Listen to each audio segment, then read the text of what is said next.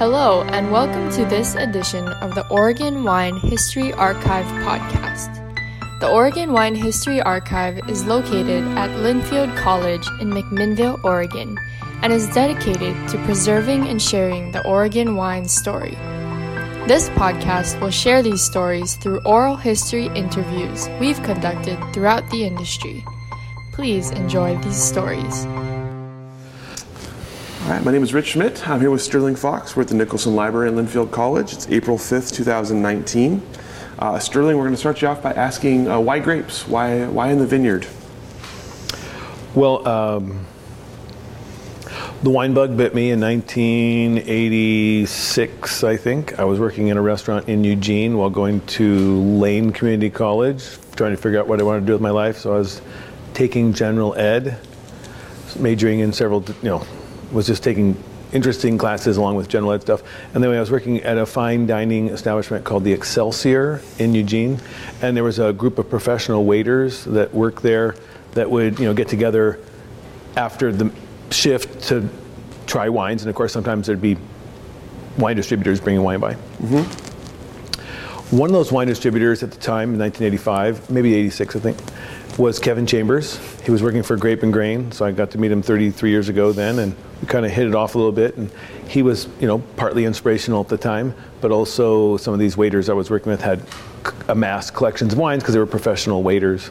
So they started pouring these wines from around the world and around Oregon, and kind of showing me what was going on. And because I was only 19, 20 at the time, so of course I was just tasting, and. Um, the whole uh, concept of Oregon viticulture sort of started to come into play along with winemaking, and so I became inspired. And then I, I worked for about three more years while taking, you know, finishing up at LCC for two years. And then when I was 24, I started at OSU in the food science department, which is kind of like the food and wine science department. So I started there in 1989, and that same year I started working for Barney Watson. I worked for Barney Watson for six years at Tyee Wine Cellars with he and the owner David Buchanan. So I wasn't really the assistant winemaker because I wasn't qualified for that. I was the assistant to the winemaker. Careful distinction there. Sure. But Barney did, you know, most of the lab work and stuff himself, so he just needed me to be there for helping run work plans and also, mm-hmm. you know, do some of the heavier lifting since he was a little bit older. Um, So, in understanding from working in these restaurants that there was an emerging Oregon wine industry with some nice wines coming out, basically it was like in 1985, and the 83 Pinots were coming out, and that was seen as a as a good vintage. And then uh, the 84s came out. That wasn't such a great year, but you know people chalked it up to Mother Nature and everything. Then the 85s came out. and That was also seen as a good year. So it's kind of a little bit of a Oregon was getting a little bit more recognized there in the mid 90s. So that you know spurred me to um, apply and prepare to go to OSU. Sure. So I went. I worked at, at Tyee for six vintages until 1994. I worked at Harvest of '94 as well, but um, it's also I I was at OSU the entire time for six years, and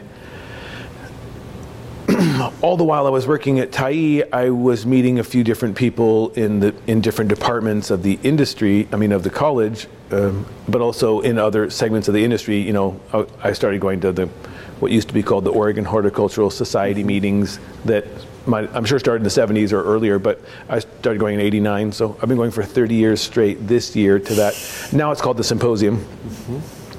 They still have a Grape Days event at Oregon State, but that sort of is more of research presentations, which is what Grape Days was a lot of back then. But then they created the symposium, and so Grape Days be, has become more of an OSU research presentation format on its own, you know, separate from the whole s- industry m- meeting that talks about a variety of topics besides just ongoing research. Sure. So um, the whole time that I was at school working for Barney, we got to work at a bunch of diff- with a bunch of different vineyards, including Dai Crisp. That's where I met him. And uh, of course, he has uh, a label now, Lumos, but back then he was farming his father's land and a couple other properties. So he was delivering high quality fruit, and I was seeing that coming in. Of course, I, well, he lived in Philomath, and I was living in Corvallis, so it's kind of, you know, saw him around when it was at OSU. Anyway, I after meeting him and seeing all this great fruit coming in from different places, um, Helmick Hill was one, Temperance Hill was another. I mean, Barney had kind of found some really nice sources of fruit from some nice vineyards that, from the nicer vineyards of which there were, you know, fewer back then. But you know, I mean, he had a good reputation in the industry, and then he also had a lot of connections to buy good fruit for the for the Tyee brand. Mm-hmm. So the main point I'm getting at is under Barney's tutelage, I ended up understanding a lot about high quality fruit. Uh, you know, um, not necessarily always how people achieve that, but that w- the quality of the fruit was very high, and so I learned a higher standard. I feel, or I, I learned a high standard for for what to expect from fruit. Sure. And then after going through some of the food and wine science chemistry classes that of which there are many in that in that discipline or in that major, I just gravitated to viticulture and felt like I was more of a you know outdoor person and a, a doer, you know, liked the variety of projects rather than maybe being you know in one winery or whatever. So mm-hmm. I guess it just the nature of viticulture appealed to me from its outdoor and uh, diverse context that you would you know farm grapes at. Sure. You know seasonal differences and things like that that kind of were appealing to me. So um, in 1995 and 96, I worked part time for Mark Benoit, who was um, the founder of OVS and started a vineyard management company at the time. But I just did certain things for him. But what I was motivated to do at the time um, w- would be considered a little crazy. Um, I went out and rented a mechanical harvester just because I had the confidence I could do that. on some levels, it went okay, but on other levels, it wasn't really a money making thing, partly because of the seasonality of it, right? So, what do you do the rest of the year when you're not doing some of these farming jobs? And that's, that's still a main, uh, one of the most difficult aspects to the industry entirely is the seasonality of trying to stay um, in business in the winter and then try to keep up with business in the summer, so to speak. So I just knew that me- mechanization was on the forefront, and I was just getting out of college and felt like, you know, young and smart and full of energy. so I. I think I bought or rented most of this. I mean, I bought or rented a bunch of pieces of equipment. So I, I bought a tractor and then bought a leaf removing machine, which was at the time called a leaf blower. It's a big heavy thing that you know you strap to the tractor, and um, I bought a hedger. I mean, I didn't have any money. I just kind of borrowed when I could. Um, and then I rented that mechanical harvester, but of course it needed a truck and trailer, so you know I bought like a 1978 Ford flatbed or something that would that would haul the harvester around on a trailer. And so, you know, it was, was a totally one-man show, except that occasionally I would need an assistant to help me do some driving. So, actually, during that period in 1995, I I have, you know, I have friends from college and stuff, and one of my tractor drivers was Colin Meloy of the Decemberists, was one of my tractor driving employees. Complete coincidence, funny, but yeah. So he drove for me, particularly at the Shea Vineyard in 1995. Anyway, I digress, but. Uh, that's awesome. I went and got a, a, I'd known him for years, you know, from college where his uncle and I, who are, long story about their age, isn't that they're only about 15 years apart, but we went to school together and were roommates, so that's how I met him. And I won't talk about concerts. anyway, um, so I rented this one mechanical harvester in, two, in 1995, and I was trying to harvest some different vineyards, and one of them was the Shea Vineyard, which is very hilly, and I rolled the mechanical harvester over it on the, you know, in the headland of the vineyard, and um, well, that didn't stop me, but that definitely slowed me down.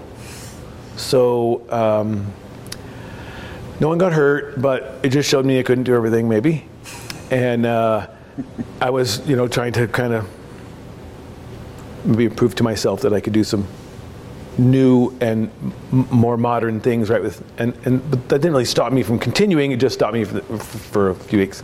But it's hard to be stopped for a few weeks in the middle of harvest. Anyway, so I took the machine back to Washington where I rented it, and. Uh, they fixed it up, you know, re-welded and stuff, and got some insurance, whatever, but going. But you know, then I brought it back down and did a couple more sites for different locations. One was for Mark Benoit, and the other one was for Benton Lane at the time. And I sort of knew the Benton Lane, I knew the Benton Lane gang from back in when I started at Tyee in '89 because that was in Monroe, which is in Yamamoto. Uh, yeah, uh, Benton County, and that, and so I knew those guys, and they knew me, and then they gave me a chance to do some mechanical harvesting, and you know, it didn't go ideally because they didn't really know what to do with mechanically harvested fruit back then. You have to, you, know, you have to process it more carefully or a little bit differently, and they kind of didn't know. But you know, it was good learning experience. So along comes 1996, and I'm actually you know doing some odd jobs on the side to keep myself busy uh, and you know fed.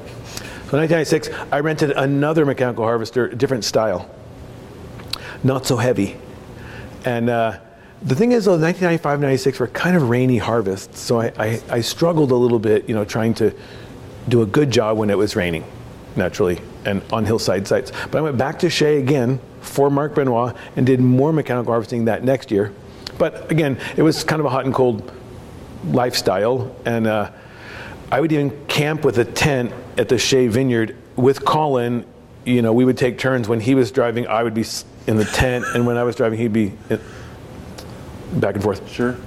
And so uh, that's not actually very good for sleeping. You know, it's the middle of the summer, kind of, and we were doing leaf removal type work, so you know it's not very easy to sleep in a tent in the middle of summer. But you know you try to do what you can. So that was all good experiences. But in 1997, I started looking for a little more commercially oriented job, and I was hired by Willamette Valley Vineyards to work in the winery because I had some experience there. And coincidental timing of everything, they had a, a less qualified uh, person in charge of the vineyards at the time, and there was about 30 or 40 acres of grapes at that time. But by the end of 1997, they had leased the O'Connor Vineyard, mm-hmm. which became Zenith, mm-hmm. and the Tualatin Estate Vineyard. And when they leased those two vineyards, they ended up going to like 150 acres or something, uh, all toll, mm-hmm.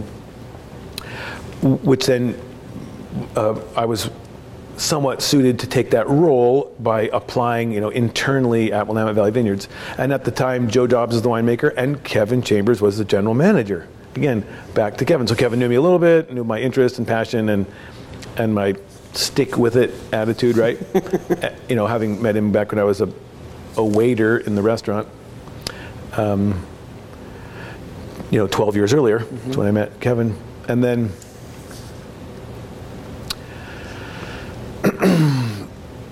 in 1997 is when Willamette bought the Tualatin Estate properties from Bill Fuller and his partner, Bill somebody. I should know, Malkmus, mm-hmm. Bill Malkmus, the two Bills. And Bill Fuller had gotten divorced and kind of needed to get out and make a change, and that's when he gave me those archive wines. To him, he was just abandoning them because he had taken what he thought was the good stuff and he left me the stuff that, you know, was more of a novelty. But I thought, oh my God, these are awesome and cool. these are going to be cool old labels for, for the archive people someday. Yes. See? Lots of foresight. Yeah, foresight. That's right. I'm always thinking ahead. I mean, you have to, in farming especially, so I'm suited to that. And also, I'm kind of a hoarder, so I collect stuff. So I'm glad to get that box out of my cellar. but I mean, you know, in its proper destination only. Of course. And uh, so th- those vines were just in a shed out behind his house and in 1997, about six months after I was, um, you know, started at Willamette Vineyards, I moved into the Tualatin Estate House where Bill Fuller had lived. So I felt very lucky, and I got to spend some quality time with him because he was in the transition of selling and and doing some consulting with Willamette off and on for a few years after that time. And I got to work with Efren Loeza. Mm-hmm. And he's there still now and this is a really funny one, but I did his voicemail in 1998, and it's still on his phone. 21 years later. So I can call him and get his voicemail and hear myself 21 years ago. That's kind of a weird feeling, but it's cool. He liked my voice, I guess. I mean, I did. I said the words right. You're part of history now. Yep. Well, it's just funny. Like I would call them once in a while and go, "Wait a second, that's the voicemail I made for you in 1998." So I just thought that was kind of cute because he's a great guy. So he's still at Willamette, and they're managing a bunch of acreage, and you know I got to work with him, and you know he he knew a lot, and he taught me, and I knew some things that I taught him, but you know if anything, he probably knew more than me. He's been there for like 35 years or something. But we had a good working relationship there, and then um, trying to think of any little chapters along the way. Of course, that vineyard, you know, has old vines, and there's we did some additional planting there, and uh, so I got to do some redevelopment there at the upper portion of the property, which was, uh, you know, just had, they just started the planting, I think, in 1997. So I did some more planting there in 98, 99, and then you know, I just felt like I wasn't quite making the the salary I needed for my family, so I started looking around, and I took a job with Rex Hill in in the March of 2000.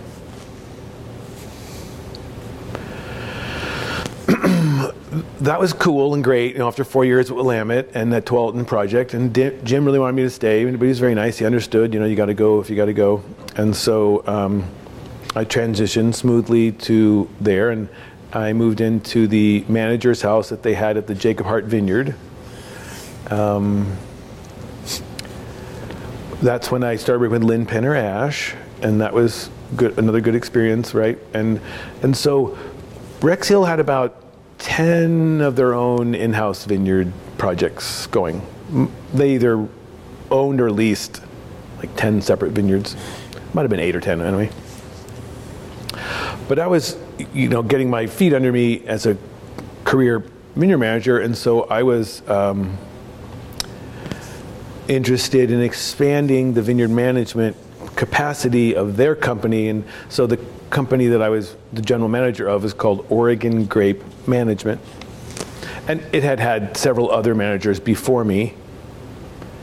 Tim Scott, who's at uh, Archery Summit now, was the first manager of Oregon Grape Management for Paul Hart and Jan Jacobson. And then there was a second manager. I'd say after five years or something, that things didn't work out with Tim for some reason. I'm not sure. Um, Diane Kenworthy, who came out of California, was the second manager of Oregon Grape Management. And she was from California, and sometimes California attitudes about Oregon grape growing don't quite match, and so it wasn't a perfect fit. So after three years, it was time for her to move on, mm-hmm. and that's when I jumped in the spring of 2000. So anyway, I started soliciting the services of the of the vineyard management company, Oregon Grape Management, to other people, and I, I, I worked that company up to about 25 or 30 different vineyards we were managing. And I, in 2000, I started managing the Marsh Vineyard in the Dundee Hills. I'm still managing that site after 19 years, 20 years, whatever. This will be the 20th year. So I'm close to the Marsh family after having worked there all this time. But of course, there's been some iteration. You know, some things have changed there. You know, in the different management of the companies over years. We'll get to that. Um, so you know, I started making more contacts. I was a little more central Yamhill County naturally than up in Forest Grove, and I started, uh, you know, making inroads into the vineyard management circles and it turned out that by the time I got to 2005, I was managing all of Rex Hill, all of Chehalem, all of Bergstrom estate properties in that pursuit to take on more to keep people busy, you know, during the growing season. And it was going great. I mean, it, it did all go well. I was at Chehalem for, th- I mean, I managed the Chehalem Vineyards for three years and uh, the Bergstrom Vineyards for one year. But Bergstrom, people would call me as a fixer because they, if they had problems getting things done, they knew that I was into that, and uh, and uh, I was not afraid of a challenge. And so they had they just had trouble, you know, kind of organizing their crew work plans with the winemaker ideas about how things should be done. So so they would they called me in to kind of help streamline the management And at the end of that year, they hired one of my staff to take over all their operations. I call that poaching, and that's happened many times to me. But these things happen. Anyway, uh, I'll probably remember a few things that happened in that period, but you know, I was in managing like 25 to 35 vineyards each year at that time, give or take, some people coming and going and up and down. And so then I was hired in that 2009, I think, to start the Oloro project. And I think in 2007, I was hired to start the Evening Lands project at, at Seven Springs. So I did that Evening Lands Seven Springs project for four or five years, and then I hired an in-house team for them to, so that I would just be a consultant. And then, I, you know, I, I told them if thing, if a, a good consultant, if they do a good job for a while, you, you don't need them later, and that's what happened. I, we tried to do a nice job, and then we got them into their own crew, team paradigm, and then they didn't need me anymore, and I wasn't trying to, you know, make work. Um, Soon after that, I started and put in the Bieze Vineyard, which is next door to them, and that's been a fun project. Um, B I E Z E. If you haven't heard of that vineyard, it's a nice vineyard next next to Seven Springs, and I think it would be fun to for you to interview Jerry Bieze, the owner, because it's like a hundred-year-old farm with a hundred-year-old home on it, and he's turned it into a nice vineyard next to Seven Springs. Sure he meaning he and me. but I, when I say me, I mean me and my team, right? Because I couldn't do all the work I do with it. I didn't have a bunch of really good people working with me. So um, I bounced around there a little bit because some of the timelines are, I just have to remember or look at calendars. But in 2006, Rex Hill decided to sell all their properties. And I had help, I was helping Paul Hart do some lot line adjustments and make things more presentable for sale. And so we created the Jacob Hart Vineyard, which was a bunch of parcels, but all farmed as one 175 acre ranch. We carved it down into three 50s. I mean, it had lot lines, but I mean, we, we sold them in, it into three 50 acre pieces and a 25 acre piece. And the 25 acre piece had the least vineyard on it, mm-hmm. But had the house. And so when we sold the three 50 acre pieces, one went to A to Z, and the other two went to two other people. Olenek was the first buyer of one of the other ones, and then Todd Hansen was the other buyer of those two, and they have brands of their own. Sure. Anyway, the 25 acre piece was left for me at the end to buy with my wife, my second wife. Let's talk about my wives for a second.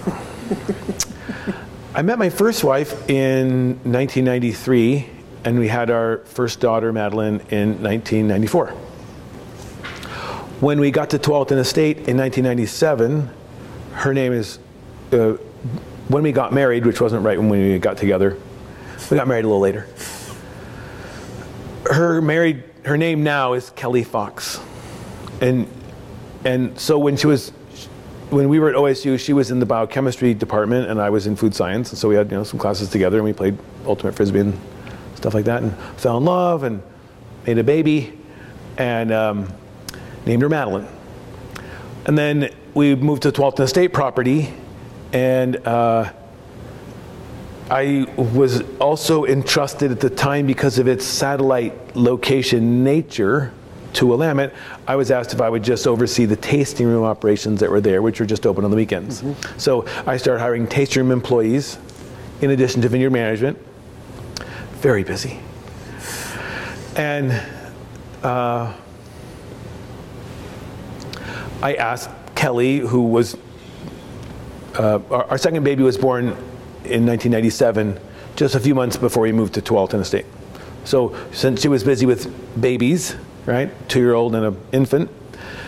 She worked for, I mean, she, she just did some part time work, right, in the taste room. But then once the babies got past nursing stage and you know she was getting back on her feet to be more in the career minded, since she had a degree in biochemistry and appreciated food and wine like I did, I said, hey, you know, you should think about winemaking. That would complement what I do really good. And so she started working at Willamette Valley Vineyards as a intern, which is usually where most wine people, winery people start. And then she started working in the lab in enology because she was qualified with her background in um, biochemistry. And then uh, we moved to that Newberg opportunity, like I said, in 2000. I think around, I've got to place this better. I should know this.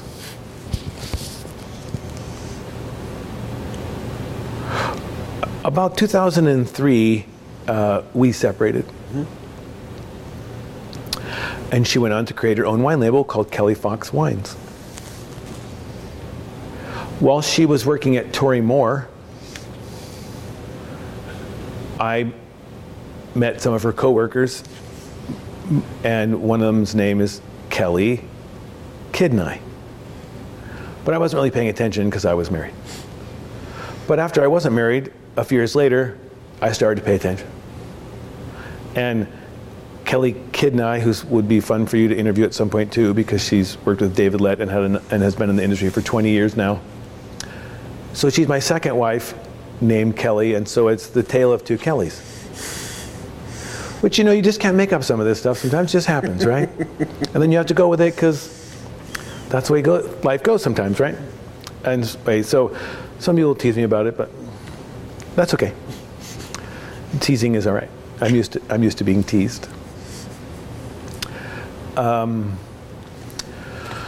so it turned out that my second wife, Kelly, is the one I bought the property with that we were living in in the manager's house at the Jacob Hart Vineyard, see? So we bought that in 2008. And I had been making wine in the garage for a couple years for fun.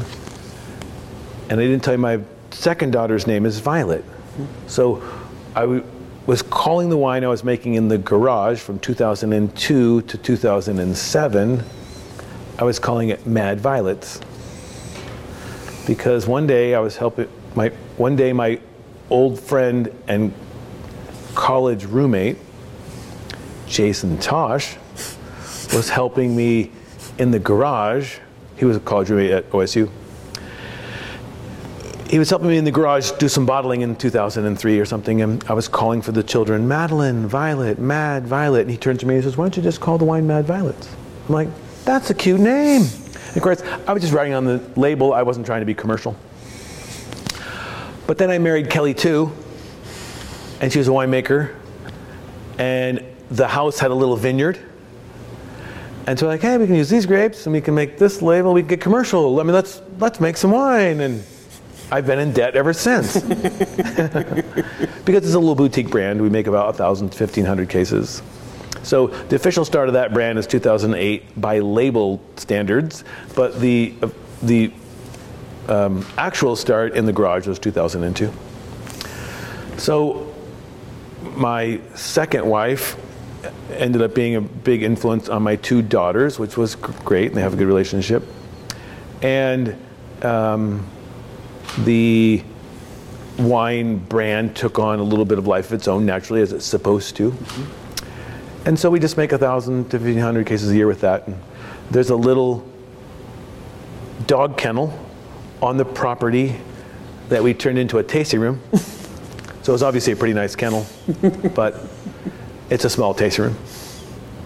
It's very charming and intimate when you have guests there, which makes a lot of people feel comfortable because, you know, rather than going into a big taste room where you, uh, you know, are in a large room where you have to wait in line or you have to, you know, you have to deal with employees or, you know, you, when you come to our room, it's just us. So we just open by appointment. Anyway, that's kind of a side light. So back to 2006, kind of pivotal year. So the transaction between A to Z and Paul Hart to buy Rex Hill and a number and several of the vineyard properties that consummated on the 31st of December 2006. And it needed to, for tax and financial reasons, they wanted to consummate it, so they were kind of rushing toward the end. But I mean, that, the deal took the whole year to negotiate whatever. So A to Z does what some companies do, larger companies. They said, okay, everybody, we're buying a company, but you're all fired. You can be rehired tomorrow, and all your benefits will start over again, so to speak, but I mean start from zero again. And I get it, that's what they had to do. Anyway, they asked me to whether I wanted to stay or go. But I was right in that process of buying that house, which was in the properties. And of course, Mr. Hart was kind of beholden to A to Z to follow through on their commitments. And A to Z actually wanted the property where I was living, but he had already obligated to sell it to me. Mm-hmm. So I used diplomatic pressure to get him to f- follow through on that deal. And Paul Hart and Jan Jacobsen were always great. It's just that their children also didn't want them to sell it. So I, the pressure was mounting on the outside to not sell the property, but he had made commitments. So I used my skills to um, remind him of his commitment. And he was fine with that because he was a really good guy. Just amazing. One of the best people, and if, I'm sure you have some archive stuff from him if you haven't already. He's just fantastic. And Jan is great too. So, anyway, A to Z said, Are you in or are you out? And I'm like, Well, I'm in, I guess. And so I felt, you know, a little torn there. But I also was shepherding the whole crew from the Rex Hill OGM team, and they were call, sort of uncertain about, you know, how this was all going down. And I didn't really want to rock the boat because I wanted to buy the property that they wanted, where I was living, and you know, so I sort of went along with it. And then there was this one employee who was kind of getting in the middle of things and trying to get get opportunity in the transition. And he, he kind of said to me one day, I know you're going to quit, so if you don't tell him, I'm gonna. I'm like, ah. I might have told him I kind of want to quit. So I quit, like 90 days into the new job, and the A to Z people were mad. And you know who they are.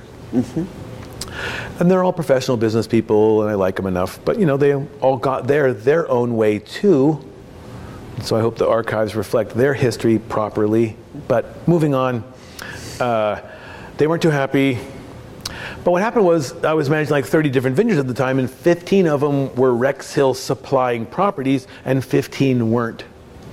What's interesting is the most profitable year of Oregon Grape Management was 2005 when I was managing 30 sites. But you know, profits and companies, corporations can be shown in a certain way. But you know, we were going well, business was going well, and we were doing okay from a profit margin standpoint of farming, because farming is not always a profit margin business. Anyway, it needs to be to survive. So the point is that half the sites I was farming were not were not sites that that Rex Hill was receiving the fruit from. So A to Z didn't really care or want me to farm them, but they were going to try to let me farm more to keep the company going, and in order to retain me. Mm-hmm. But instead, because of the circumstances where I didn't really feel like working for that type of corporate structure company, basically they said something like, "We want you to work more. We're going to pay you less." I think I'll try my own path. So I, I took the 15 clients that A to Z didn't want, and I started my own company in 2007 called uh, Stirling Wine Grapes. Swig for short. Yeah, that was that was a coincidence, by the way. and and so then I've been on this self-managed company that I founded, you know, for the past 12 years, and I'm still based in Newberg, and I still manage 30 or plus or minus sites annually. Uh, like I said, Marsh is one of them, and that's you know a fun one to mention. Um, the uh, Seven Springs project, you know, kind of came up along that same time frame. Uh, I got to manage estates like Brittan and like I said, Chehalem and Bergstrom and Rex Hill, of course, and then Scott Paul, who's now, which recently that brand went under. Um, I'm sure I can remember a few more if I thought about it, but uh, I would I would actually say that I I may have managed more vineyards personally than almost anyone else. So there's there's a few veterans who are very accomplished that have been in the business longer, mm-hmm. including Joel Myers and Bob Bailey. Those two guys, I'm sure you've archived their stories since they're a bit, little bit older than me and they've been in the industry longer. But because the nature of me taking on a lot of smaller clients and wanting to work with a wider range of people, um, I've been very accepting over the years of diversity in the owner category. See, that's diplomatic. Um, so I've worked with a lot of different people, many of whom would maybe only last a couple years or maybe like get their show on the road. Example of that is a couple years back in 2016, I was asked to come into Patty Green Cellars and do the same thing for. So for two or three years, I managed all their operations, got them all rolling smoothly, and they took one of my employees right to help them take care of everything. They didn't ask though. Anyway, it happens. Um, so I've built this attitude and I think reputation of being very quality oriented and all started back to the restaurant business where I was tasting fine wines and then working with Barney Watson and seeing all this great fruit come in. It just sort of gelled in me over the years that I really only wanted to grow the best fruit. Uh, I worked the best sites, which would make the best wine, which I thought was also, you know, the most important, right? But it was important because I was quality oriented to seeing how what was the best way we could do it. And that's just been a pervasive attitude I've had from the beginning is is working my specialty is working with winemakers who are a, a finicky bunch uh, to make them feel like they got the fruit farmed to the standards that they were trying to achieve and that they had um, expected. Mm-hmm. And of course, you know, not, it doesn't work every single time, but I, I, would say, you know, I have a high degree of success in, in helping winemakers feel like they, they got the fruit of the highest possible quality because that would make better wines. And then if, if they ever felt like they didn't get things done right, then they would, they would say, well, if something happened to the wine, it's because we didn't get good enough fruit. See, so I, I never wanted the, the overall fruit quality aspects to be a, a, limiting factor for a client just because I always had this really high standard of quality in my mind that I was trying to go for. Mm-hmm. And you know, so sometimes I've been seen as more expensive than some of my peers, and that's a fair comment. Usually, though, the more expensive is because you do more and you get what you pay for. You do more, you get more, and it costs more, but you get something that's better out of the end. Uh, I started the Duke's Family Project in Amity, which I highly recommend you guys go there. It's a really special spot. And it turns out that my wife, Kelly I, I introduced her to all of her clients, and she makes wine for three or four different wineries, including Karen and Joe at Andante. So I I started that project and introduced her to them, and she makes their wine. I started the Duke's project, which was a beat up vineyard with no water and power and some problems. And they bought it, and we rehabilitated it, and then expanded the property, and then they've done amazing things on the property as well. They would be fun to interview, I think, at some point, and they started with Gary Andrus back in like 2005 or something. And he, or of course, I didn't really. I worked around Gary a little bit. I didn't really work for him, but you know, I met him a few times, of course, and talked to him at certain events. And he's a character, mm-hmm. was.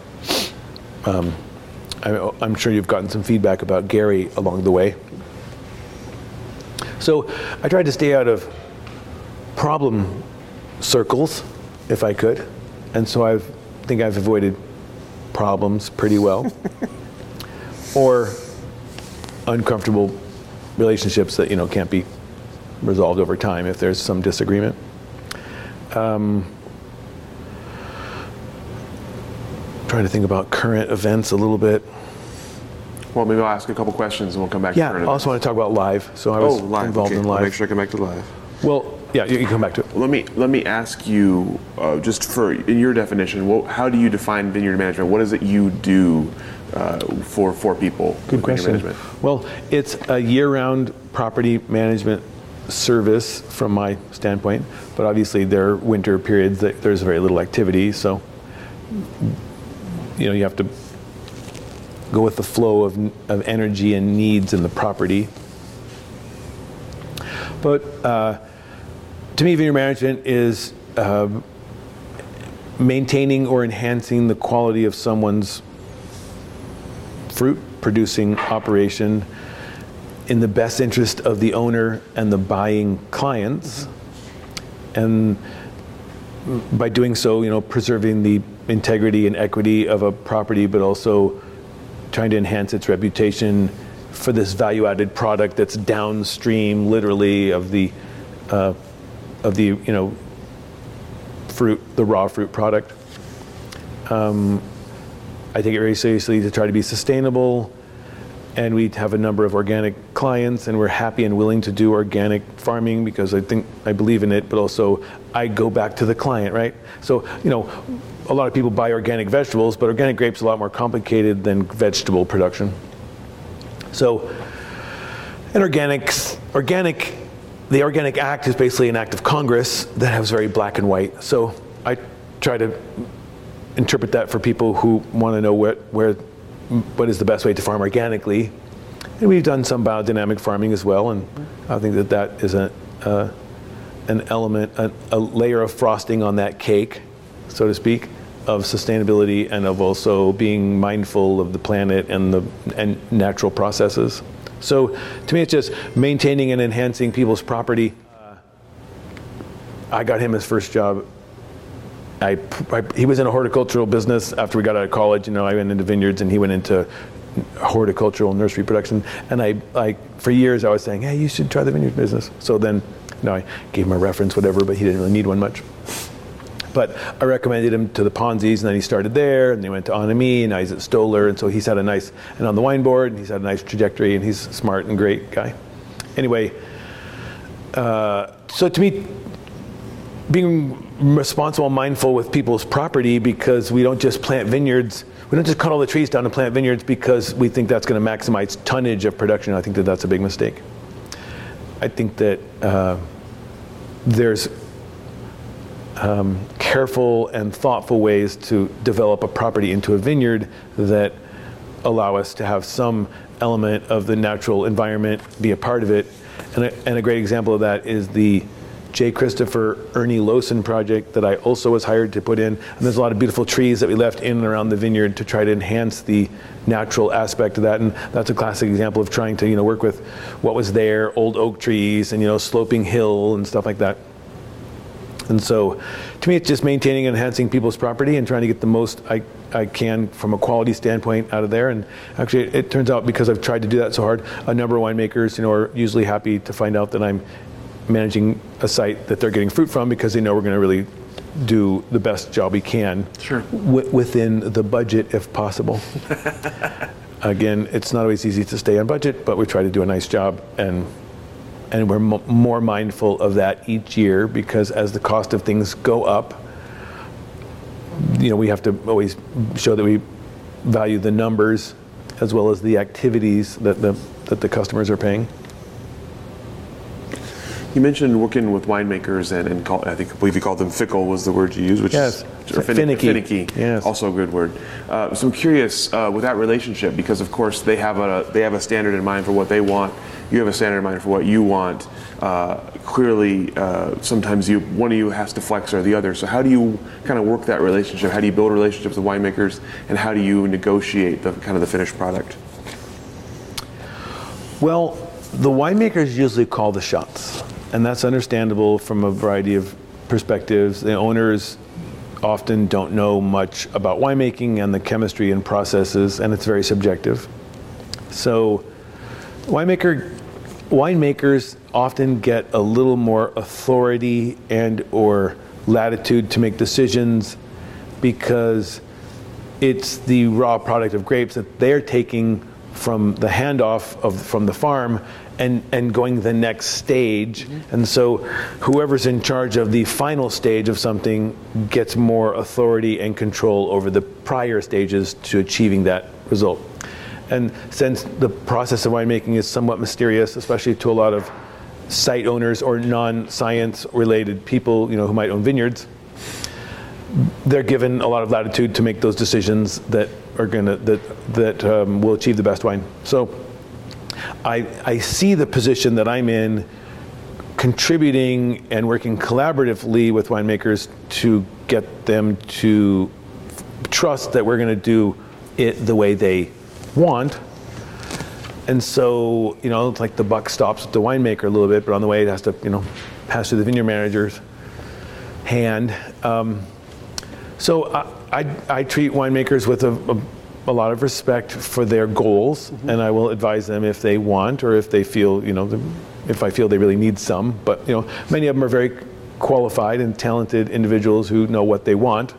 But you know, there's at the end of the day, it's often I'll just use some uh, average numbers. At the end of the day, it's we'll just say three tons an acre, and you have to have the right number of people, space, tanks, barrels, bottles, labels. So a vineyard could easily produce four, five, six tons an acre, and we're using an average of a quality Pinot Noir vineyard, maybe three tons. Of course, some sites would be more and some might be less. But the point is that everybody has to have a goal of what's to be achieved in the future. So all the contracts, all the payments, all the pricing relates to some agreed upon contractual amount. Because if everybody brought in four tons an acre, then you'd be 25% over and you would run out of money to pay for 25% more barrels bottles, labels, space, everything, right? And you know, every ton costs something to produce. Whether it's the winery owner who hired the winemaker or the all the employees who are you know coordinating the activities of the winery. Mm-hmm. So I would just say that I I engage winemakers in a collaborative manner to really help them feel like their opinion matters and that I, have seen in other growing regions and, and you know anywhere, but especially I saw a lot in my trips to California because I would go down there on my own just to do research and network with other people in vineyard management companies and things like that. So I, I would just go down there to see people I would meet. You know, I mean, I would I kind of invite myself, but they knew I was coming, and so. I, what I'm getting at is I would see a lot of winemakers and vineyard managers kind of have a, a uh, a uncomfortable combative relationship. And i'd seen a number of relationships in the napa valley for instance where the vineyard manager and the winemaker didn't talk to each other. And i thought you know that's the opposite you would ever want in a collaborative relationship. So why would you ever want to even work in a situation like that? I mean that's not that's not very fun or happy or rewarding or you know or uh, complementary to each other right so i i vowed early on to not be in that position and so then i I treat winemakers with the proper amount of deference and respect for their opinion. And also, even if they are wrong, they're not to they're not to figure that out until they learn the hard way. And so I might advise them one way, and if they didn't want to do it, I'd say, okay, well, let's do it your way because then you know it's going to be what it is. And if, if there was going to be a problem, you know, it might turn up, but then it would be they would own it, right? So again, without you know being too entrenched in my dogma or my philosophy about how things were to be done, I would ask them how they want it done. Now, back to the whole three tons per acre thing, if it's supposed to be three tons an acre, then that's what they want.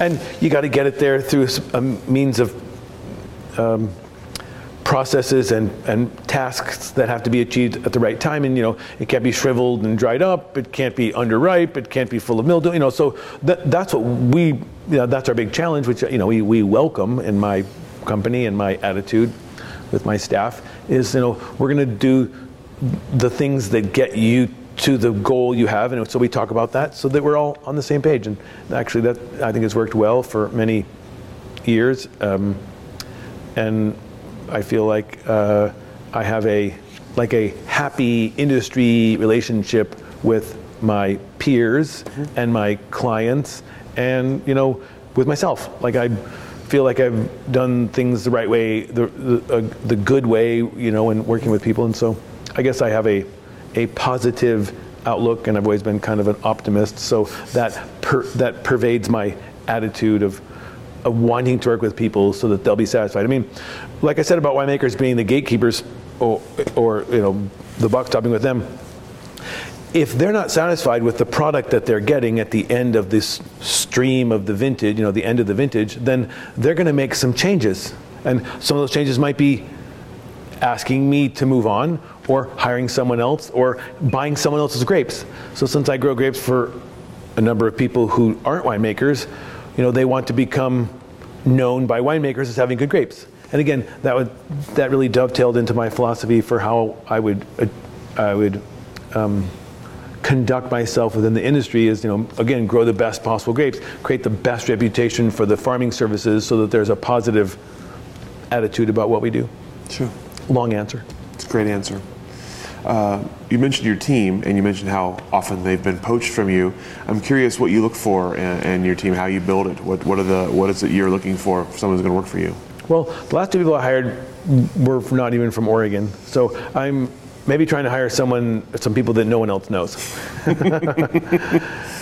but that's a sidelight. Um, you know, similar attitude, the can-do attitude, and the seasonality. You know, I mean, farming is very intense during the growing season. I mean, uh, summer and stuff mostly. And so people who aren't afraid to work, but also know that they'll get uh, paid time off later, you know, I mean, in their vacation and whatever, that, that compensates them for working so hard. But I guess, you know, collaborative team nature type, teamwork type people, and, you know, the, nat- the collaborative nature of wanting to uh, achieve the same goal of quality and, and, and, um, and integrity. You know, like what we do, we, we what we say we're going to do, we do, and then when we do it, we we do it right uh, with a plan and collaboration with the clients and stuff. Mm-hmm. So, I guess you know, look for people who are specialized somewhat. I mean, so I hired one person recently who's out of California, and he is he's a chemical specialist because we have to spray a lot of fungicides, and um, another one who's who has a background in horticulture, so they have some of that, but also you know a can-do attitude and. Then I have some terrific office staff who you know put the numbers together. I just hired a newer person and I gave her the title communications manager. So what do you think she does? She answers my emails. That's not my favorite thing. I'd rather be out in the field working with clients and staff. Of course, you gotta be in the office sometime and you gotta answer some of your emails.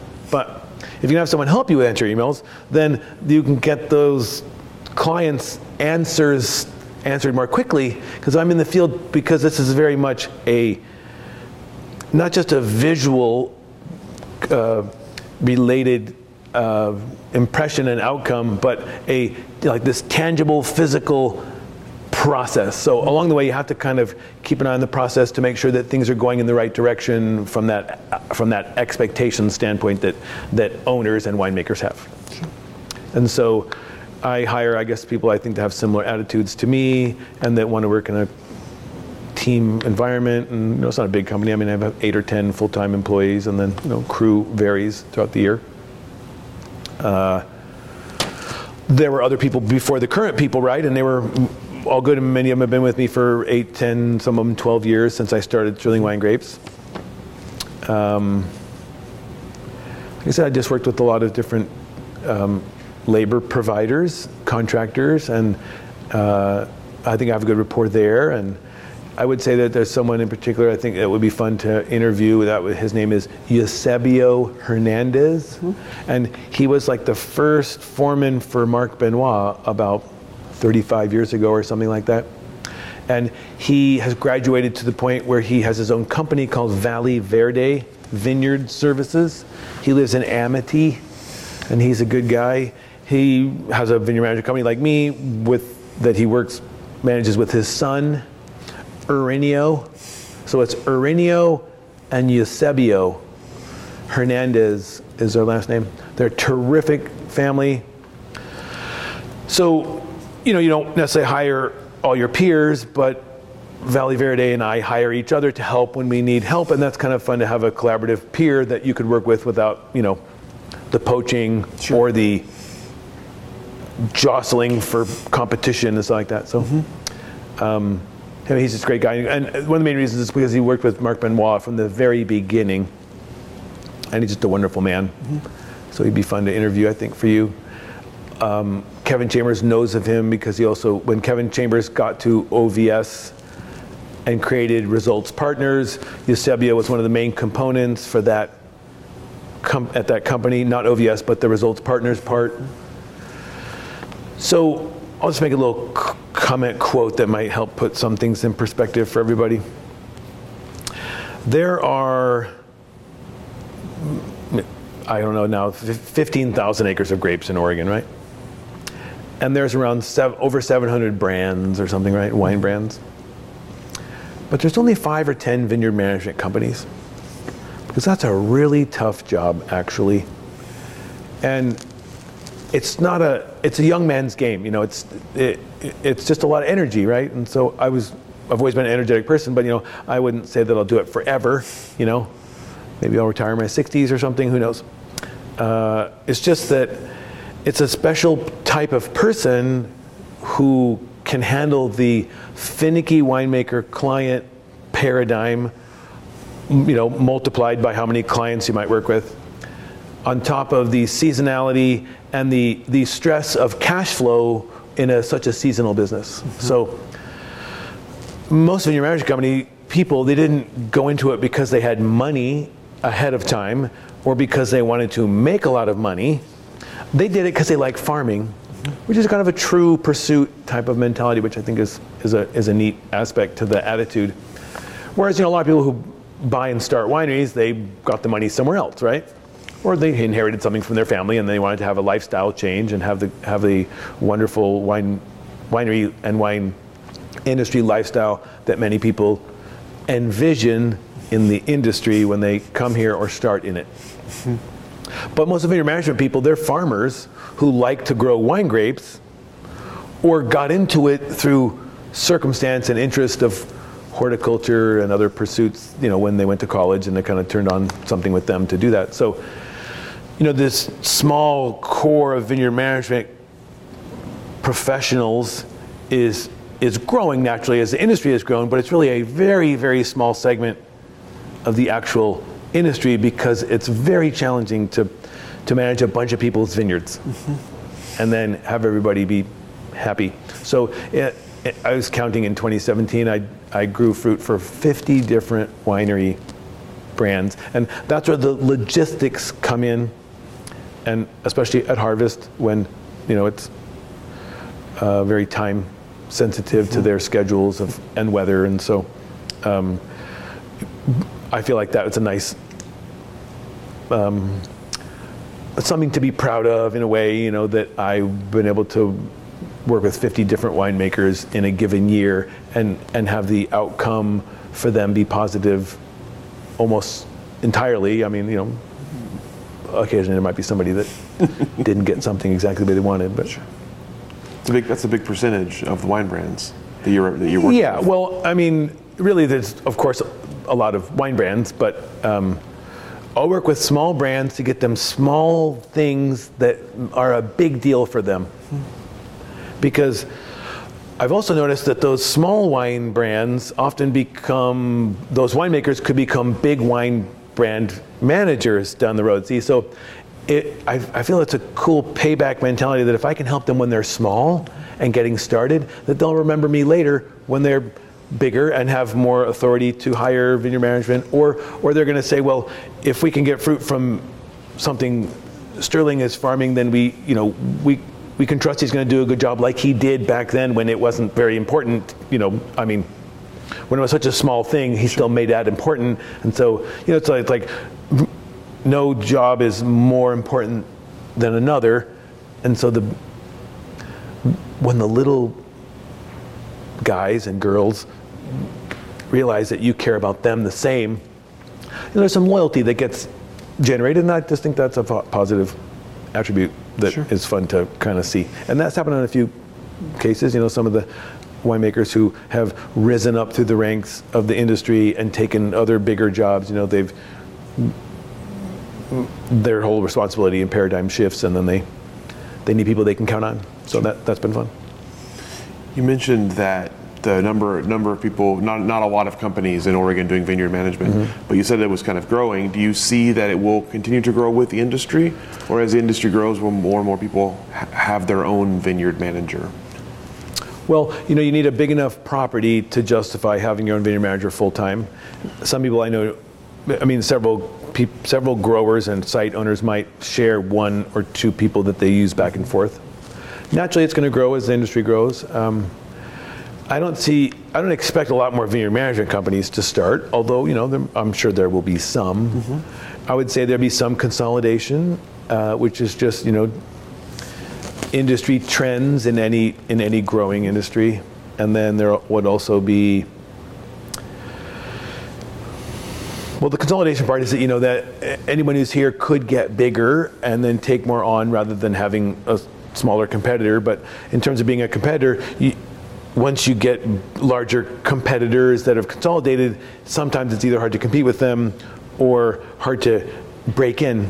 So uh, I'm sure there'll be some, but I don't. I wouldn't expect a lot more. I mean, there's some California energy and companies, one in particular that's come up here more recently, uh, and a couple. And that reminds me, I could speak about my impression on the Premier Pacific deal at some Oh. point if you care. I would love to hear about that. And then there's the LIVE program to talk about a little bit. I got that one too. Yes, absolutely. So I, I guess I'd see some consolidation, some growth, but again, wineries and winemakers and site owners wanting uh, they there's a certain inertia about farming that they trust the bigger fish to get the job done and that's a security blanket mentality which is understandable. So some growth but i think mostly some consolidation. So I'm going to back up for a second, then we'll, I got, this, I got a couple questions to ask you about what we've talked about so far, but I want to back up to when you were in school at Oregon State, you started kind of working for Barney. I'm curious um, if there were aspects of the industry that you were un, unprepared for, that school, that you came out of school and you thought, okay, I got this, and then you got into, you got into actually working in the industry and you're like, oh wow, I was not expecting this at all. Was it? Well, you did you feel like you were pretty prepared, or were there things about working in the industry that that caught you by surprise? Well, you know, I came to it from the winery. We should talk a little bit about Tyee too, Sure. just because there's a funny aspect to that story. So I'm adding, I'm adding elements, and I and I'm okay, time wise since I was late. Um, well, first of all, I've got a strong work ethic attitude, so I sort of jumped into things both feet, you know, wholeheartedly. And so that made me less fearful of the unknown in my world or my uh, experience, but, but uh, m- more confident that I could figure things out. So I didn't go to ho- horticultural classes, right? I mean, I learned a few things in school, so it was mostly food and wine science, right? And um, I kind of knew what I didn't know. So I tried to hire some people who, knew, when I would hire people to help me or be on the team, I would listen to them if they, if I knew they knew more than me about certain things. So I, I knew less about growing grapevines and more about wine quality and what we were trying to achieve. And so then I kind of worked backwards eh, with a lot of self-teaching, a lot of reading. I, I still, I don't read fiction. I read textbooks just because I'm still trying to learn, and I think that I can always there's always something more to learn. And of course, as we find out more about how the world works, because we're so uh, able-bodied, you know, these days to, to find out more about plant biology and soil attributes and stuff. So I I didn't know much about soil science and plant science, so I kind of count that. So I guess I was a little less prepared in that regard. Also, I guess the most important one is I studied chemistry and science, and I didn't study business. So again, I did have the uh, go get 'em attitude to learn things, but I've had to learn. Uh, the hardest part, you know, now that you mention it, is learning the business part because I wasn't focusing on that in school. I was focusing on the science and the chemistry and the and the things related to the to the discipline I was in. So I- I'm sure that younger students and people in in in in, in school are thinking about that more. Maybe I mean different different programs will have some business in them, maybe a little bit, and I guess that's about the only thing I would think. I mean, I kind of learned what I didn't know horticulturally, like I said, but the business part was a little harder to, to kind of learn that part. You know, m- managing people and uh, finances. Sure. Yeah. So tell me about Tyee then. What what Well, yeah. So one of the most fun things of all, in a way, at least as a memory, was that when I started, and for the first four, uh, three or four years of the six I was there, there was the destemmer, which is still in their taste room, is made 100% of wood, except for a little teeny motor that they put on there because it used to be a hand crank, but they got tired of hand cranking, so they put a little motor on it with a belt. And of course, the belt and the motor would get all covered in grape juice and stuff. It was kind of a mess. But you could only put about 50 pounds of grapes in the hopper because it was only about two and a half feet square.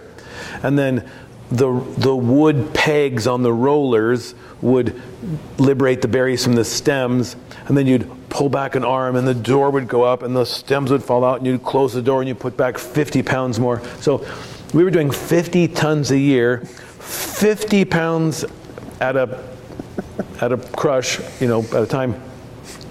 So that's where I came in because I was young and strong, but also I was able to bring other college kids who were young and strong, and we would all work together and have fun, getting all sticky and juicy and stung by wasps and stuff. Um, but the pace of it was kind of, you know, epically slow. And then I think in the fourth or fifth year, you know, he did get a, a, a stainless steel modern press, but before that it was all hand crank press. So you had to, like, like, like a jack, you know, a hydraulic jack. Mm-hmm. So you had to operate the ram with your hand, you know, just by cranking with your hand to make it go down each time and then, you know, make it go up, which I think you had to hand crank it up also.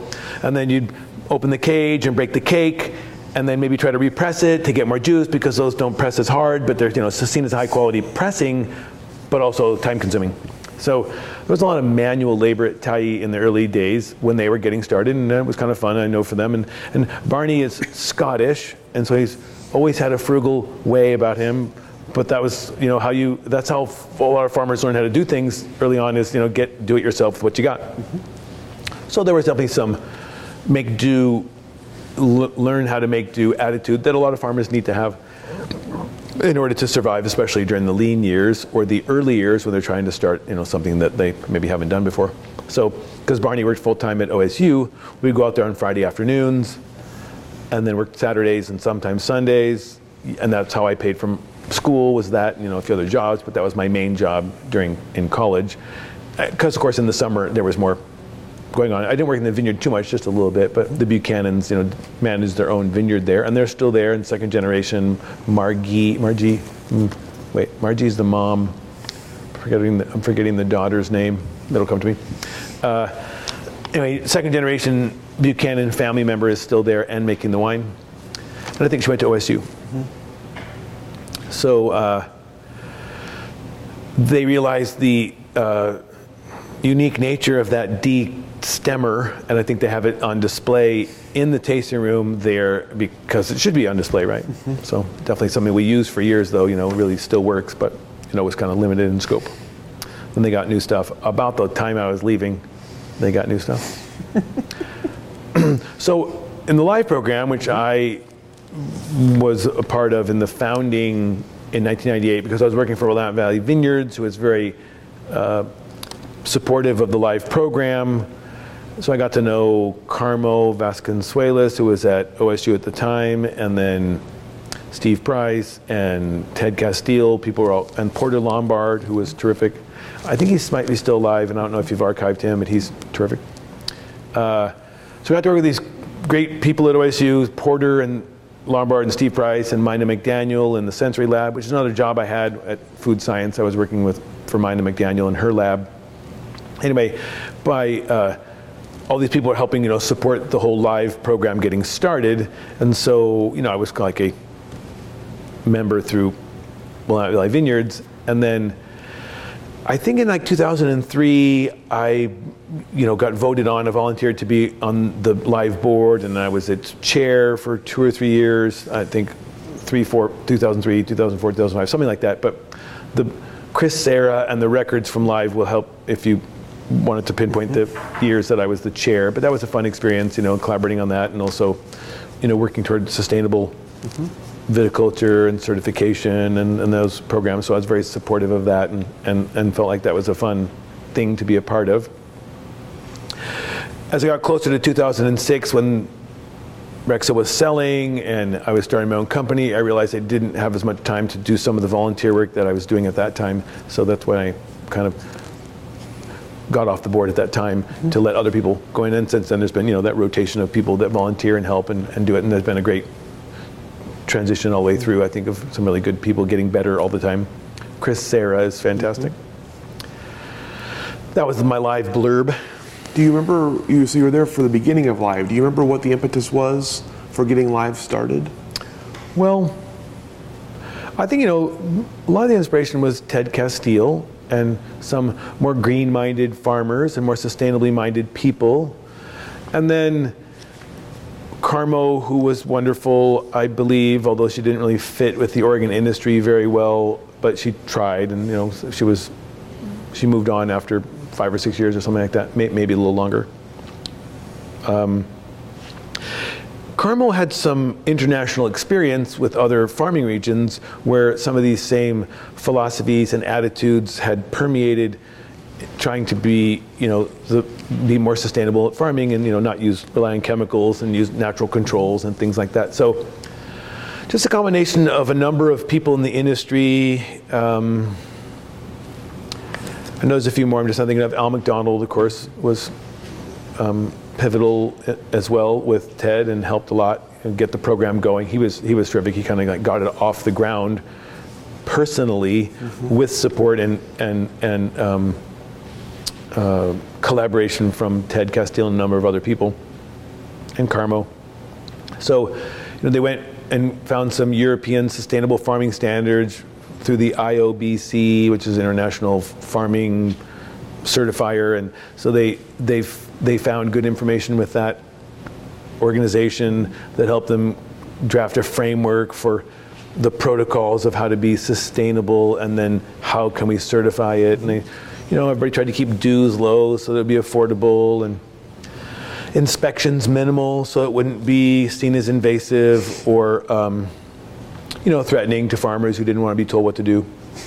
So uh, I just had the same similar farming attitude. I was a little younger than some of that other, some of the, uh, you know, generation of people who were starting that and were, you know, kind of in the first wave.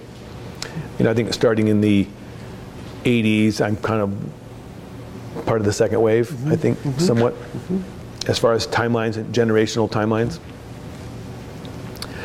And then I think, you know, we're kind of transitioning from the third to maybe the fourth wave now on a generational standpoint of, say, every 20 years or something like that. So it's been fun to have that perspective. But um, I just was green minded, kind of philosophically, person, sustainable attitude about the planet and wanting to, you know, do the right thing. Sure it just goes back to my positive philosophy about you know doing things well or for a quality standpoint that was um, that complemented the whole industry's image and I think it's worked in Oregon because the the average standard and the image of quality and the average standard of quality is is very high in general. But we sort of had to be, I felt, and I think that's a pivotal point to make is that because the tonnages we farm here per acre, you know, the production we get per acre is so low mm-hmm. that we have to, in order to justify the costs of that, of farming such low tonnage, that means that the cost of goods is higher. So with, with high cost of goods, you have to have high quality so that the full circle perception is that, well, we, we did the right thing here. We made the right wine. The wine was great. It sold at that price point, which is higher than average for you know for this country or whatever. But it's not higher than average if you compared it to quality Burgundy, sure. which are much higher in price. So I mean, I, I kind of knew that along from the beginning that you know we can we can compete with the best if we're focusing on quality that yields the outcome that that will stand the test of time. Sure. That, that people will pay attention, and they are. I mean, uh, there's a, there's been a nice recognition about the Oregon wine quality in general, and of course, I'm mostly talking about my region, Willamette Valley Pinot Noir and stuff like that. But, but there will be more varieties, and there are more varieties coming here now that are unique and interesting and less known that kind of create a spark of interest. And wineries need more than two or three wines. Tasting rooms need more than two or three wines to to generate interest by the public who are coming out, you know, to tour. So, I advocate for the new plantings of unique and different varieties like Gamay Noir and Trousseau and heritage clones of things that were lesser known that create kind of spicy mix to a a um, to a blended wine. Mm-hmm. And uh, I'm sure there'll be a few more. We're you know, as the planet grows and the climate gets a little warmer, we might be able to grow a few other things, but not necessarily everything. Just some things in certain sites can do well here. You mentioned earlier the Premier Pacific. and you had your, your Oh, thoughts, yes. thoughts on that. So what's what's here? What your Yes. thoughts on that are? Well, I think that was an act of highway robbery. And I will say for sure that I, you know, I, I really watch my peers and I watch industry. I'm just an observant person, and that's just my nature. So I kind of watch that whole thing unfold. Now, m- my perspective is mine, and it might not be entirely accurate in every single angle, but I think it's mostly accurate enough to get the gist of what happened from, from a higher elevation view. So here's what I see happened. As regulations increased in California and farmland became more valuable and wine industry became very successful, especially in certain areas of Napa and Sonoma and and some other areas, you know, Santa Barbara and things like that. But of course, different climates have more limits, you know, with water and grape varieties and things like that. So, the the smart people in California who were involved in some of the wineries, one of the the most pivotal and key people of all was a man named William Hill. He has his own amazing, unique history, and it's slightly checkered. I know he meant well in the beginning. Anyway, he got together with a bunch of his MBA buddies, and they swindled CalPERS, which is the largest investment fund in the country, maybe, or one of the biggest investment funds on the planet, right? So much money they don't even know what to do with, and so much money that the layers of oversight are buried among administrators who don't really know who, who know, but the people in the, the people who participate, the public employees who you know really own CalPERS, right? Technically, mm-hmm. They could never see the layers of administration that would lead to certain investments being profitable or not. Mm-hmm. And of course, CalPERS as this huge fund was investing in all sorts of things. But with all the layers of managers and administration, you know, if if on your 401k or your or your pension plan was going up, which of course during many parts of the last 50 years, whatever, most things are going up. Stock market's been going up. The value of land's going up. I mean, crazily so, if that's a good word, crazily. Mm-hmm. In California, the property values are going up, right? And they're just looking at that seeing their own property values going up, seeing the reputation for wine, the interest in wine, growing wine sales, quality is getting better. They're just, you know, riding this wave of momentum, and they go into the CalPERS brass with their MBA resumes, and William Hill behind the whole thing, kind of grand puppeteer. And they talked CalPERS into giving them $200 million, I think just the first year. I, I'm not sure, but I know they got more money than that over time. I think it was like three to 500 million is what they got out of CalPERS, mm-hmm. which is a staggering amount of money.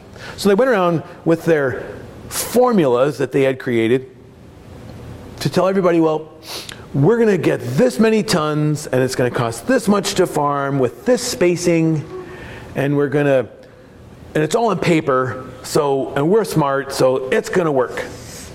And they bought a bunch of ranches in california and they bought a bunch of and they bought a handful of properties up here. But a lot of their energy was of course in california closer to home.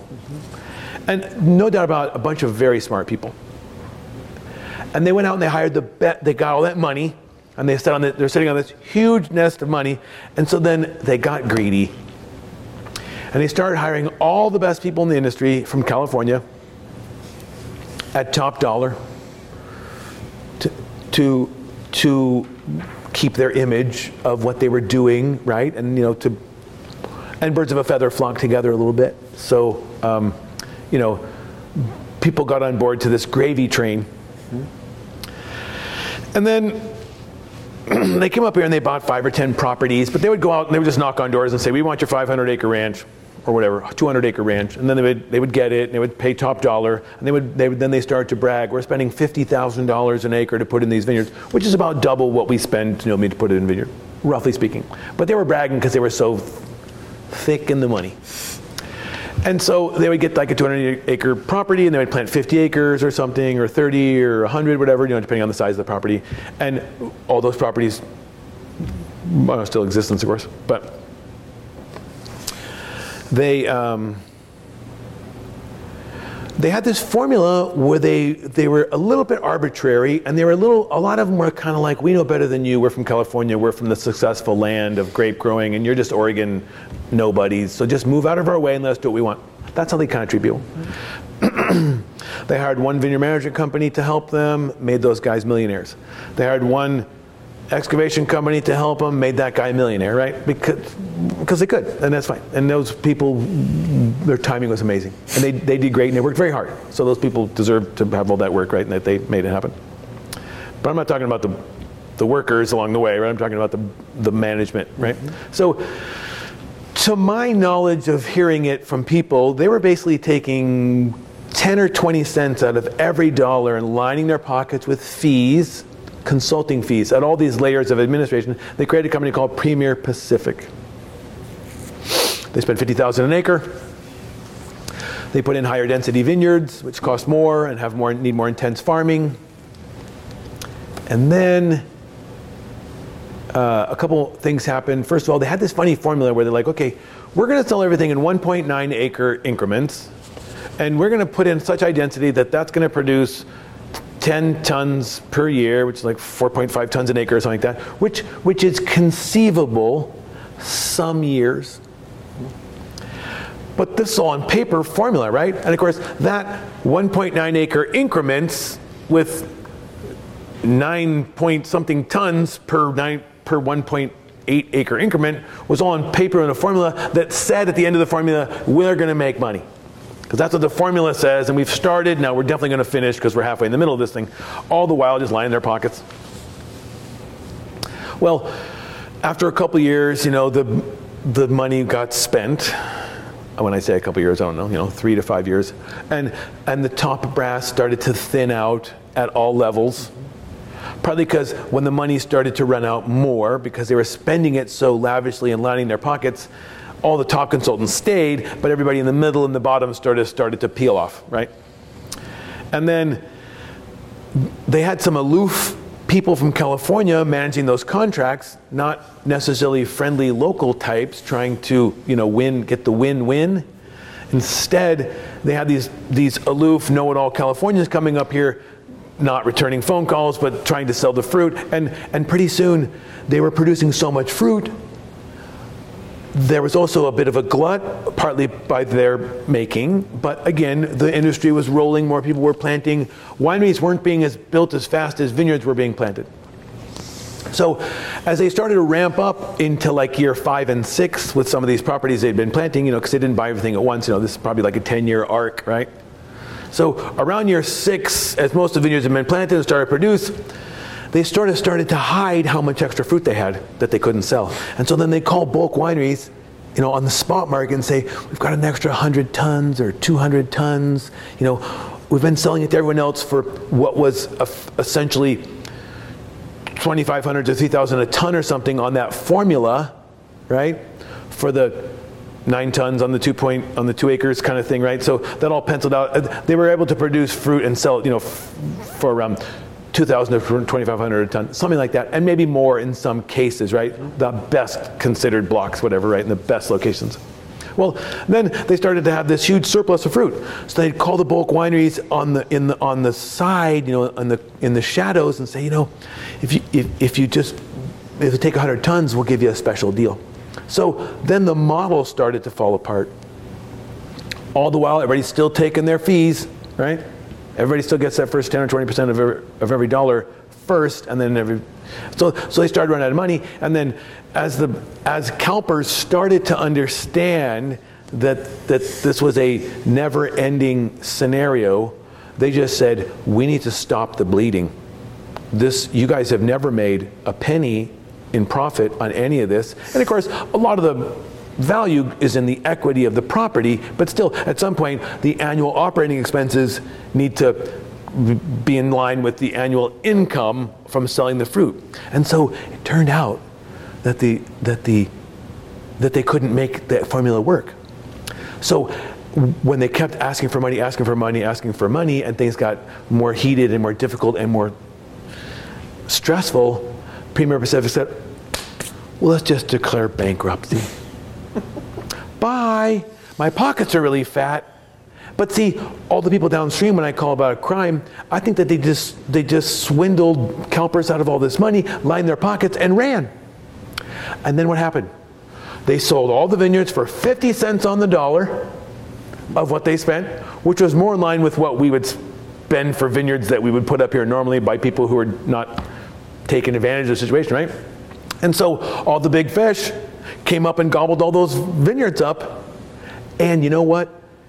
If if and one of them was Jackson Family, and I'll tell you, that was a huge savior. I mean, they're a big company. Not everybody's going to like big corporate attitudes and stuff, but they've been pretty cool mm-hmm. all along. And frankly, if we didn't have some big fish to come in here and buy those properties, the glut would have been worse. See? Mm-hmm. So they saw an opportunity to come in and get great vineyards at a at a reduced price. Mm-hmm on beautiful properties and strategic locations because the CalPERS, I mean, because the Premier Pacific guys were really smart and they knew they knew what they were doing when they bought those properties. And so a bunch of Oregon wineries who were in the position to be able to purchase at that time, you know, were lucky and timing is everything. And then Jackson family bought, you know, a couple of those properties and has now owns like five brands and bought a couple other wineries, you know, and, and frankly, we still have a huge glut. We're way overplanted still. And that's not necessarily great for, like you said, who's is the industry going to grow and how and who and where. Well, I mean, there's going to be some fits and starts and more challenging aspects to the growth of the industry because we have an overplanting scenario right now. We need to get caught up with wineries that can take up that surplus. But this whole Premier Pacific thing, you know, it's like a weird lucky curse of sorts. You know, I mean, they, the, the curse part is that they, you know, kind of failed at what they tried to do uh, from a profitable standpoint, but they did create a bunch of nice vineyards, which then made the industry even more attractive with these larger scale, high quality, well managed, you know, well installed vineyards, all with irrigation, reservoirs, roads, you know, no no expense spared. Sure. And so. Uh, the you know the outcome is that you know it kind of enhanced the vineyard i mean the industry on certain levels by having professionals from california who were very experienced do a nice job. I just begrudge the managers who took all that fees and kind of swindled CalPERS and could never make any money because they were always kind of lining their own pockets first. So anyway it has kind of this full circle ramification that now you know they they brought more attention to the industry from california and so more california wineries have come up here, and then that helped with the attention from Europe and mm-hmm. other regions and other investors. And, you know, and so it was just kind of a funny little scenario that kind of happened in the shadows a lot sure. because they didn't talk about what they were doing because sure. they didn't want anyone to know. it's super interesting. yeah, that's my take on and I'm pretty sure it's fairly tr- true to to that reality of how that went down. I gave you a short version, but that's awesome. Pause for just a second. Yep. You, we talked about Mad Violets earlier, mm-hmm. and it's kind of at start. Uh, what does the future of Mad Violets look like? Do you plan to expand or try new varietals, or? You know, my day job is really vineyard management, and my wife's day job is making wine for some of for her clients. So, Mad Violets is like our third child, and it's a boutique winery that is going to stay small Mm-hmm. We might grow it a little bit over time. We're really only in four or five states, particularly Oregon and Florida. And that's another story about how you get sales started in one state or another, but it has to do with connections and commitment to the market and, you know, time spent meeting people and stuff. So uh, we're also sold in Japan, but just a small amount. The point is that uh, we're just going to keep it small and boutique and have it kind of be a illustration of what we like to do together. Mm-hmm. Um, like I said, we have a little tasting room that's open by appointment at the property, and that's a fun aspect that we get to do and kind of share this experience without it being taking consuming too much of our lives. Since we're already growing grapes and making wine, we're doing a little bit for ourselves, but not trying to make it this big. Um, self-sustaining brand, although we want it to be sustainable. It's just more about it's not going to be like our only income necessarily. Sure. You know, time will tell if it became something a little bigger and a little more profitable, then maybe it would be a retirement phase, so to speak, uh, activity. But you know, retirement varies from person to person. so we're just going to keep making the wine mostly from our own vineyards fruit, and then we buy a few more acres of fruit, and uh, we um, we feel the wines are. Um, we've been told by people who try the wines and by our own palates that we think the wines are worthy of continuing to make and, and, and pursuing as a as a course of um, showing what we like to do. You know, so if you can imagine that, since since my wife and I collaborate with multiple clients where I grow the grape and she makes the wine, our project that we do together is like a calling card for people to see what we can do when we work together. Sure. And the wines that she's making, I think, are are high quality, and the grapes have to be pretty good too. sure. We've talked a little bit today about the future of the Oregon wine industry, uh, and we talked about kind of the future of vineyard management, future consolidation, and things like that. What do you see as you look into the future for Oregon wine? We talk. Do you do you see more growth? Do you see certain obstacles in the way? What is it you're looking at as you look into the say the next 15, 20 years of Oregon wine? We know some people say that Oregon is, you know, California 30 years ago. In some ways, there's some truisms to that, and so I see some of the similar growth patterns that are currently evident with more people moving here because it's a very nice area and lifestyle is very um, desirable.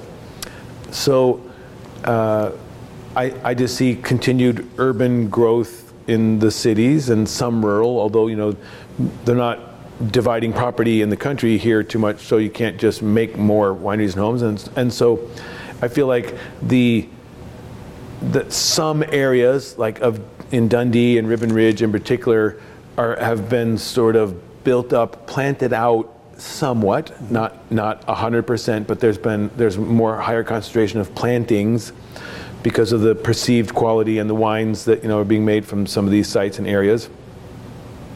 And so I guess I see more of the same, so, some continued planting and growth. Again, we are kind of overplanted here, so I'm, I'm sure things will slow down somewhat. But you know, people can bring money from other places and still start their own brand and their own winery vineyard operation without it having any relation really to the, what's going on in the rest of the industry. However, that's not easy. So, you know, again, it kind of depends on the person's background and, and um, business plan. Mm-hmm. However, because this is really nice grape growing region, and because there's less regulation here than, say, in California, where there's a lot more people and there's more regulation about rural use. In, a quick example is in California, in Napa County, I know for sure, you can't even replant an existing vineyard without an environmental impact study. Now, I don't think that's all bad, but it's just an example of regulation that has slowed some things down there. But the, the reason that they instilled that is because things were kind of going crazy fast. Mm-hmm. And some people were taking advantage of the circumstances, and so they had to place more control on people who would take advantage. There are people who go to Napa where it's ritzy and more, um, more money oriented, and rather than um, go through the regulations to do something like cut down an old tree, they had enough money to just cut down the old tree and pay the fine, and they the, then it would be done. Then they could continue and build their mansion or whatever. So those type of things happened enough where people were felt like the, maybe the industry was taking advantage of them because of the high dollar participants in that industry that they had to sort of put the brakes on some people through that manner. And so that's just an illustration of where of the trends that I'm sure we'll see here over time. For instance, there's only so much groundwater, and as people put more wells in and take from those aquifers and those recharged areas, right? We're going to not necessarily run out of water, but we're going to we are going to affect our total water availability, and then there will be a, the, in the future. I expect there'll be a moratorium on wineries and maybe wells and because wineries use a lot of water, is what I'm saying. Mm-hmm. And so there's one I see would probably be something that, that is a hot button in the future. And people have seen what's happened in California, where there's you know maybe run out of water and have drought conditions more and more people. And so I think there will be a little bit m- more. Um, there'll be a little bit better perspective on how to transition with the industry, partly from people sort of watching neighboring states, right? So I think there'll be more reflection and more balanced uh, attitude about decision making as the industry grows and, and puts pressure on on roads and services and people want to move out to wine country neighborhoods because of the lifestyle and the perceived you know um, image of, of living in the country where it's beautiful and so you know vineyards are beautiful um, and and the forests and hills and valley. You know that we it's such a, it's such beautiful um, hills here in the Willamette Valley that you know a lot of people think it's beautiful, which it is. And so I think we're going to continue to have people move here. Wine industry is generating a lot of income for Oregon. Creating a good image, you know, having things in vineyards is not all houses and stuff. And you know, it turns out in some of the wildfires in California, the vineyards actually were a plus in some regions where they sort of slowed the fires down because there were these green spaces in between and they were able to you know maybe mitigate some of the fire's damage. Um, that's a, a, kind of a plug for you know horticulture you know in, in and around homes and farms and stuff. But um, I, I, see it'll continue to grow. I mean, it really appears to be a great growing region, especially for cool climate varietals, you know, which is what really it's all about. And the what's old is new again so often, and so the white varietals that were less popular in the second wave are becoming more popular again in this third and fourth wave of, of investment and and and um, and migration to the, you know to the industry. You know, Riesling and Chardonnay used to be more planted than Pinot Noir, and then most of the Chardonnay and Riesling got torn out. There are a few old vineyards left in those varieties, but now m- more people are planting Chardonnay in particular. Not a lot of Riesling being planted, but there's been some. And then, like I mentioned, some of the other varieties that are seen as, as um, ideally suited to this climate, especially as the climate warms, we're going to see more areas to be able to expand into the coast range foothills and slightly higher elevations in the mountains, possibly the, the foothills of the Cascades, but that area is colder because cold air drains down off Mm-hmm. higher mountains. And so the, the east side of the valley, which actually David Lett had a vineyard there early on, um, at about 900 feet in the Abiqua area. It was one of his first vineyards. Hardly anybody even knows that, but it just ended up being too cold. Uh, not too cold. The grapes are still there. But it ended up being a cold site, but also far away from the traffic patterns that were going from Portland to the coast, right? So Dundee's kind of a fun, amazing place that just close enough to Portland, beautiful soils, make great wine grapes, and you know, not a lot of rock. You know, so uh, uh, wine is quite nice out of Dundee Hills, and so I mean, it was all this kind of perfect set of circumstances that allowed that area to get kind of built up because those same types of soils that are in Dundee Hills are in other areas of the valley, but the proximity to Portland was kind of the ideal thing. Uh, just past the urban growth boundary of like Beaverton Tigard, you went through Sherwood and then boom, you're in Newberg, Yamhill County, and then there's Dundee Hills, Chehalem Mountain. And so, you know, kind of a nice set of circumstances allowed the industry to proliferate in Yamhill County, but also that's one of the hillier areas that had, didn't have as many homes. And once it kind of got started, you know, and the ball was rolling, then it kind of built on itself. People started to, you know, go there for the same reason. And so I just think that trend will continue, yeah. And um, people are trying to make, you know, other unique types of wines like white Pinot Noir. You know what that is? You do, but it's just Pinot Noir. You take the skins off and don't have any color, and that's not a rosé. It's not Pinot. It's white Pinot. And so people are being creative, and then when there's a lot of Pinot, you might notice there's a lot of rosés out there. Well, that's a way to use Pinot to make a a white wine or a refrigerator wine, right? And so that kind of gives people another product and a and a fun type of wine that you know is different, good with different foods and is you know in the bottle quickly, so the price point's lower. It kind of gets more people interested. You know, it's like how a lot of people started on white Zinfandel, and then they graduated to other things after they realized they like wine or that wine was you know a part of the meal, and so Um, there's still a lot of white Zinfandel made, but it, it opened up wine drinking to a lot of people who didn't know much about wine, and then their palates, you know, grow and become um, uh, developed. Um, what's the word I was looking for? An acquired taste or something. You know, once you start on something, you keep exploring it, and then you realize that there's more to it, and then you get more interested, and then you tell your friends, and on it goes yeah, I see continued expansion. There's a lot of great vineyard ground in this whole valley, all the way down the Coast Range foothills from Forest Grove to Eugene. It's just these fantastic foothills at the right elevation. And you know, we don't want to be at the valley floor because it's too cold and vigorous, and we can't be at the top of the ridges because it's too cold and rocky often, but you know, just too cold. And so the sweet spot's right in the middle. Not too high, not too low. We call it the Goldilocks factor. Just right. Love it. So that's all the questions that I have for yes. you. Uh, is there anything else you want to add at the end here? Anything I should have asked that I did not? I can't think of anything offhand at the moment that I didn't already blab on about. Um, covered a lot. yeah. Well, I think I have a, a somewhat unique perspective, maybe. Um, I feel very thankful to have gotten to work with a lot of people that I have in the industry and you know, so I got to work a little bit with Jim Maresh, a lot actually. I, mean, I still work with him and his family, but I mean, he's getting older, so it's, you know, that family's in third generation management. Got to work with Dick Erath a little bit.